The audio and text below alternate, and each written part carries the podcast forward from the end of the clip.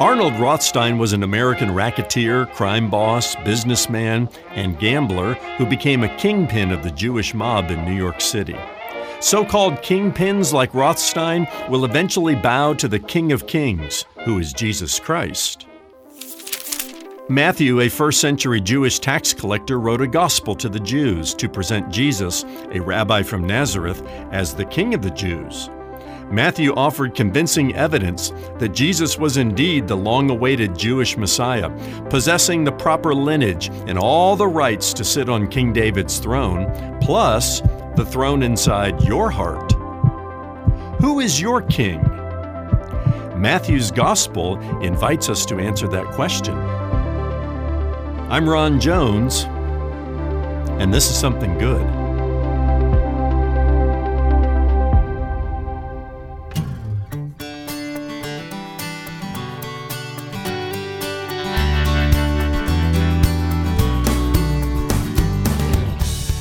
The resurrection of Jesus Christ is the single most important event in human history.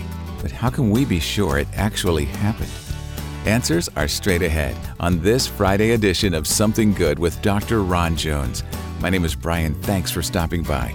Today, we return to the Gospel of Matthew, an account that gives us compelling evidence that Jesus is the Messiah and that the resurrection did, in fact, take place. Stay with us as Ron continues his teaching series, Route 66 The Ultimate Road Trip Through the Bible.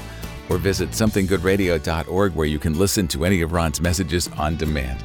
That's somethinggoodradio.org. And while you're there, check out Something Good Television, Something Good Courses, Something Good Travel, and the new Something Good Digital Library.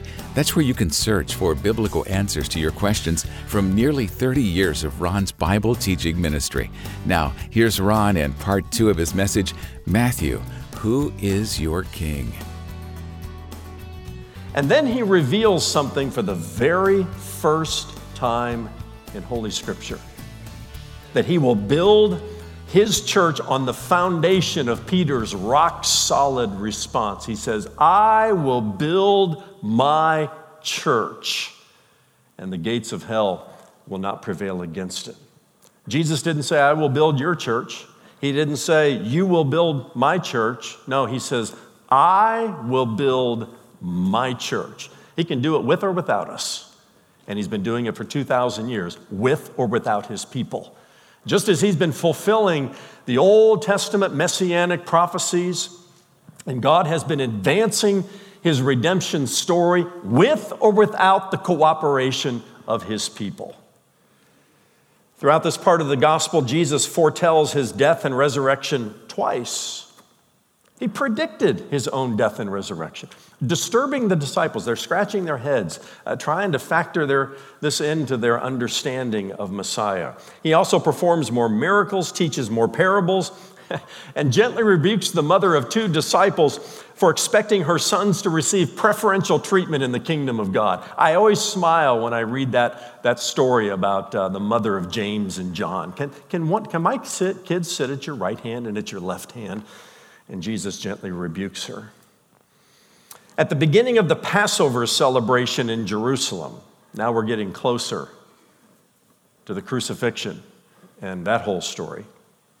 King Jesus rides into the holy city on a donkey in fulfillment of Zechariah's prophecy, presenting himself as Israel's Messiah. This is Palm Sunday. Uh, the final week of Jesus' life, Matthew begins uh, this part of his life and ministry and story in chapter 21. The euphoric crowds shout, Hosanna to the Son of David. Blessed is he who comes in the name of the Lord. Hosanna in the highest. Hosanna means, Lord, save us. Save us now. And those shouts would soon turn to crucify him. Crucify him. Was it the same crowd? We don't really know. But whatever the case, uh, it, it, was very quick, less than a week, uh, that Jesus was executed on a Roman cross between two thieves. Between his triumphal entry into Jerusalem and his crucifixion, Jesus experienced more confrontation with the religious leaders including the time he cleansed the temple. I would have loved to have been there on that day. He's got a whip in his hand. He's overturning the tables of the money changers. That's the Jesus I like. Yeah, the one frolicking in the fields with the lambs. Okay, I, I get all of that. If you study the gospel accounts carefully, it, it appears that he cleansed the temple at the beginning of his ministry and a second time uh, at the beginning of Holy Week. Uh, Matthew concludes this section by recording seven woes, uh, words of warning that Jesus delivered to the Pharisees, uh, calling them uh, whitewashed tombs and uh, phrases like that. Uh, not exactly the way to win friends and influence people among the religious leaders of that day. And then we come to this fabulous section of scripture in Matthew chapter 24 and 25. In one sense, uh, the, the, totality of it is unique to Matthew, that there are other aspects of uh, the signs and prophecies that Jesus made that you'll find in other gospels. But early in the final week of Jesus' life, uh, let's just say somewhere Monday, Tuesday, maybe Wednesday, he gathered on the Mount of Olives with four of his disciples. Luke tells us it was Peter, James, John, and Andrew, the three insiders plus Peter's brother. And they had questions about the end of the age. And uh, Jesus answers their questions. Matthew records another major discourse. We call it the Olivet Discourse. I love to go to Jerusalem and we go to the Mount of Olives and we talk about end times. Because I would have loved to have been here for this conversation, just to be a little locust on an olive tree or something, just leaning in and listening to this conversation between Jesus and his disciples just days before his crucifixion. He predicts the following general signs will appear like birth pangs at the end of the age false Christs, natural disasters, wars, persecution, pestilence. we call them viruses today. Uh, apostasy, lawlessness, and the worldwide preaching of the gospel. Have we seen these general signs all you know, throughout the last 2,000 years? Yes, but Jesus says as it gets closer to the end of the age, they'll be like the birth pangs of a mother, increasing with intensity and frequency as we get closer and closer to the end. Then Jesus jumps uh, to the midpoint of the tribulation period, jumps kind of right over what we later learn in Scripture is the next event on God's prophetic calendar, which is the rapture of the church jumps right over the first three and a half years of Jacob's trouble to the midpoint of the uh, uh, tribulation and reveals a specific sign to look for. He calls it the abomination that causes desolation. He's drawing from Daniel's prophecy in chapter 9 of Daniel, verses 24 to 27. And this prophecy describes when the Antichrist will desecrate the Jewish temple and unleash tribulation and peril on this earth? Well, Jesus describes it this way such as has not been from the beginning of the world until now, no, and never will be. Matthew refers to it as the great tribulation.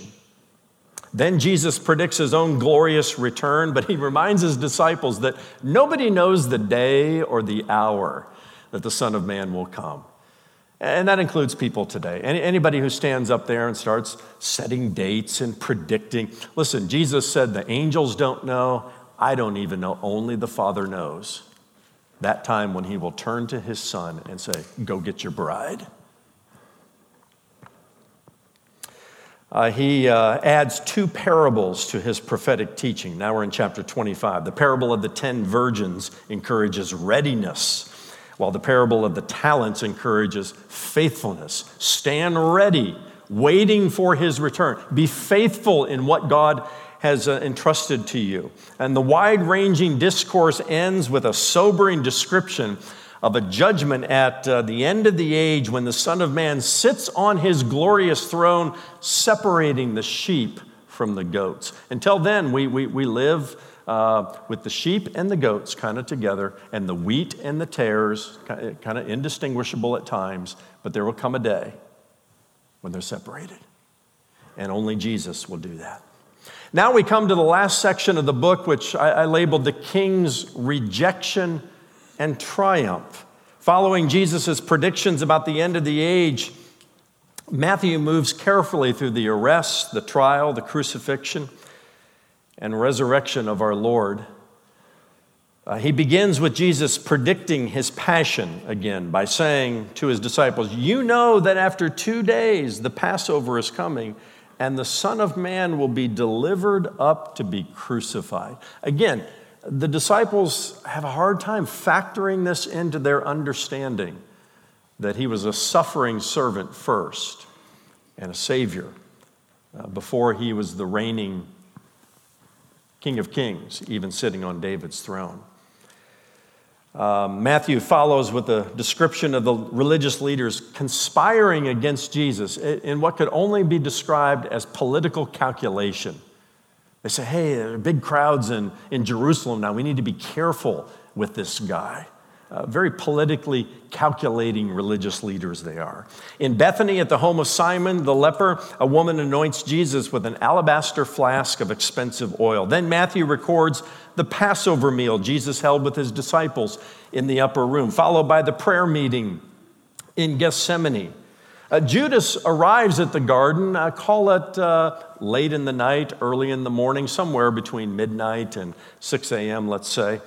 And uh, he betrays Jesus with a kiss while the soldiers arrest Jesus and take him to Caiaphas, the high priest. Uh, Peter, uh, Peter follows at a distance while all the other disciples scatter into the night. Jesus, or rather, Peter denies Jesus three times outside of Caiaphas' house before the rooster crows, just as Jesus predicted that he would.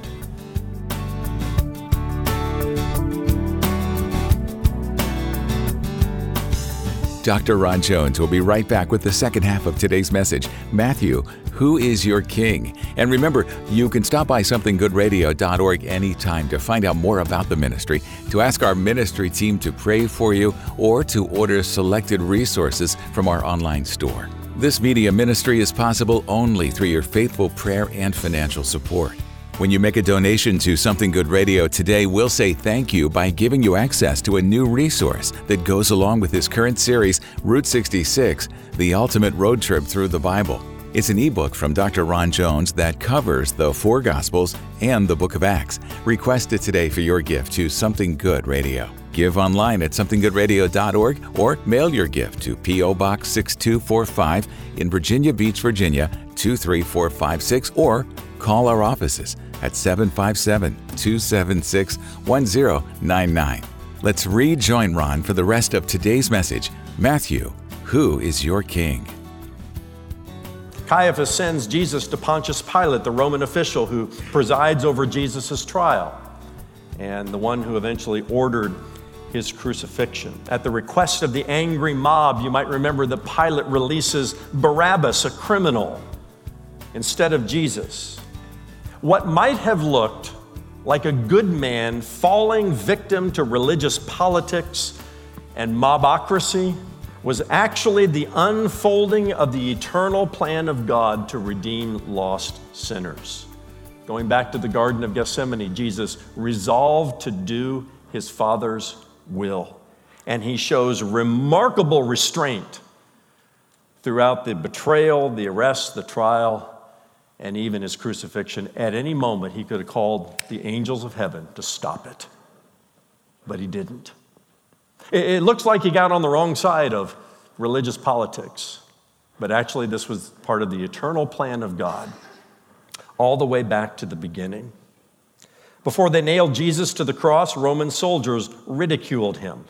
Matthew writes in chapter 27 and verse 28 and 29 and they stripped him and put a scarlet robe on him, twisting together a crown of thorns. They put it on his head and put a reed in his right hand, and kneeling before him, they mocked him, saying, Hail, King of the Jews! Yes, the point of Matthew's gospel is that Jesus is everything they say he is by their mockery.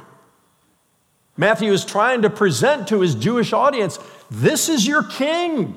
This is the king of the Jews. They mock him. And just there's an irony in all of that. After spitting on him, they led Jesus away to be crucified, taking him to a place called Golgotha, which means a place of a skull.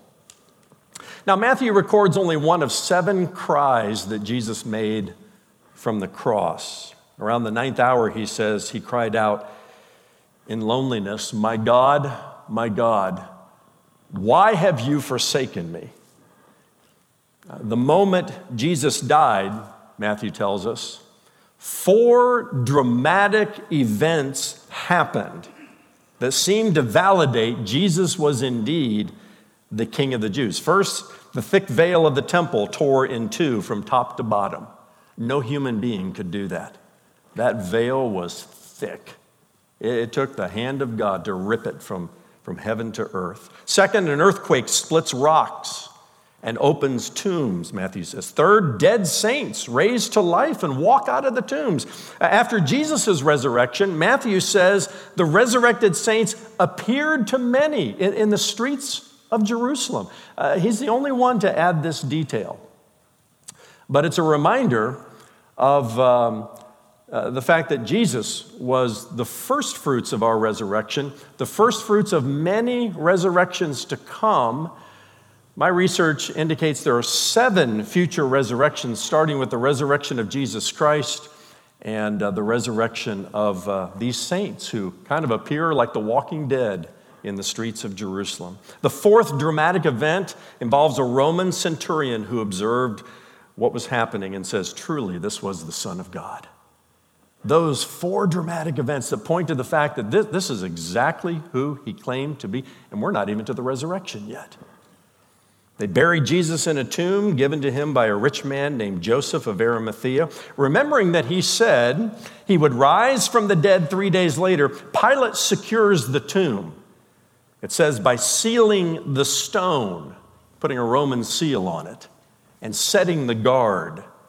However, the grave could not hold him. Three days later, after the Sabbath, toward the dawn of the first week, chapter 28 says, Jesus rose from the dead, just as he predicted, validating his messianic claim. Listen, this is the linchpin of Christianity. If the resurrection did not take place, if you can prove otherwise, which nobody has been able to do for 2,000 years, but if you could, we all just need to dismiss and go home if Jesus is not risen from the dead. The Roman centurion was right. Jesus was and is the Son of God.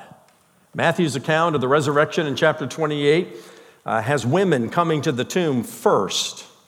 And then they announce the good news to the disciples. Uh, uh, very unusual. Again, if, if that's not the way it happened, Matthew would have been a fool to write his gospel that way. He was trying to write a gospel, kind of some fake news to jumpstart Christianity. The last thing you would do is to put women center stage because culturally, women had little standing in the first century. And to put them in the story in this way added little credibility unless it actually happened that way. And that's why Matthew wrote it that way. When the chief priests learned all that had taken place, they bribed the soldiers to say the disciples stole the body, which was the first of many unproven theories attempting to discredit the resurrection of Jesus Christ. And there's been theory after theory after theory after theory for 2,000 years. None of them have held true.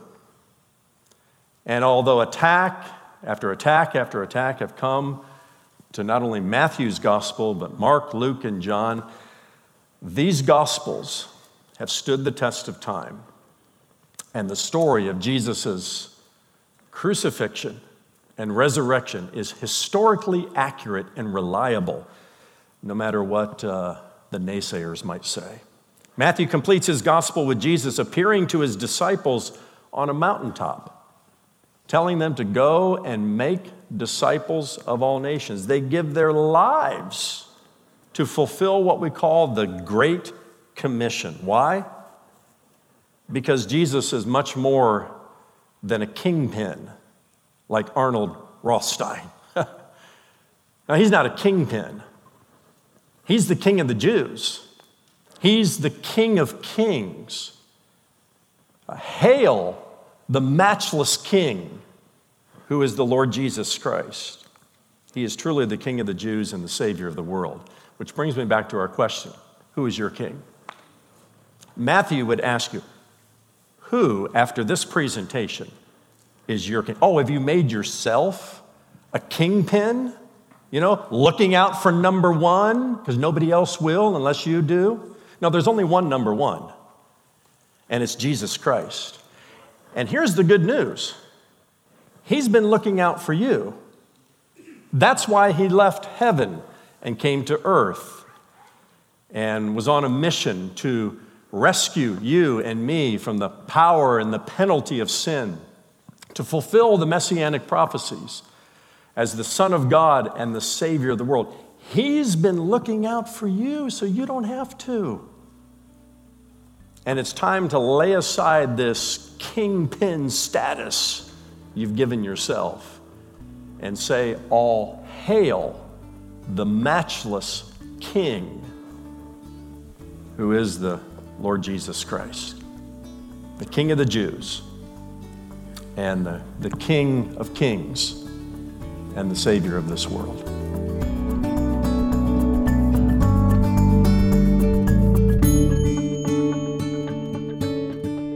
Thanks so much for being with us for today's Something Good radio message. Matthew, who is your king? And Dr. Ron Jones joins me in studio now. And Ron, one of the things I'm reminded of in the Gospel of Matthew, one of many, is that there are so many things that point to the reality of the resurrection.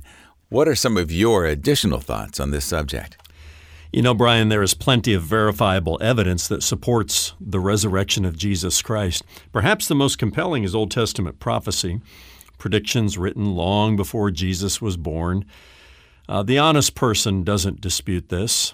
And then you have Christ's own words. Uh, I'm talking about the way Jesus predicted his own death and resurrection. But I want to mention another reason, one that often goes unnoticed. According to tradition, each of the disciples, except Judas, died as a martyr for their faith in Christ. Now, throughout history, many have died for something they believed to be true, but, but no one, at least no one I've ever heard about, has ever died for something that he or she knew was false. If the whole thing about Jesus and his crucifixion and resurrection was a hoax, the disciples would have known it. And there is no way they would lay down their lives for a hoax. Uh, let me close quickly with one final thought. There is far more proof supporting Christianity than any other belief system or faith. Uh, there's not even a close second. There are reams of evidence to support the accuracy of God's Word, both the Old and New Testament, the virgin birth, the crucifixion, the resurrection, all of it. And that's what is so wonderful about the grace of God. He gives us knowledge of himself from the very start. And uh, then, if we reject it, he gives us irrefutable proof of himself in creation in general, and then in vast amounts of research that prove everything he says about himself is true. That is his mercy at work. And I challenge anyone who has rejected God on mere intellectual grounds to pursue the claims of Christ and the claims of the Bible uh, with persistence and an open, honest heart and mind. Because if you do that and do it honestly, um, it'll change your mind and change your heart. The lie Satan has tried to perpetuate on the human race is that it takes too much faith to believe God exists.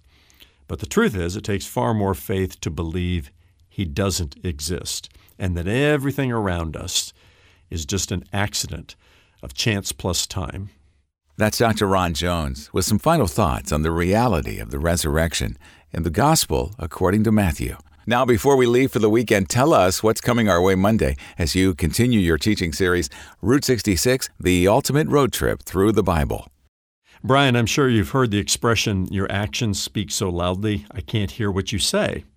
That's just a fancy way of saying actions speak louder than words, right? Well, coming up next time, uh, I'm in the book of Mark, Mark's Gospel. Now, it's the shortest of the four Gospels, and that's because Mark focuses primarily on the works of Jesus to validate his messianic claim. So, Mark doesn't include long teachings like the Sermon on the Mount, and uh, he includes only an abbreviated version of the Olivet Discourse. What he does instead is to tell us what Jesus did and how he lived. Brian, I'm really looking forward to this next stop on the ultimate road trip through the Bible and I hope everybody listening will join us. That's Monday when Dr. Ron Jones shares his message Mark, He Came to Serve. Join us then for Something Good, and for Ron and the entire team here at Something Good Radio, I'm Brian Davis saying God bless and thanks for listening.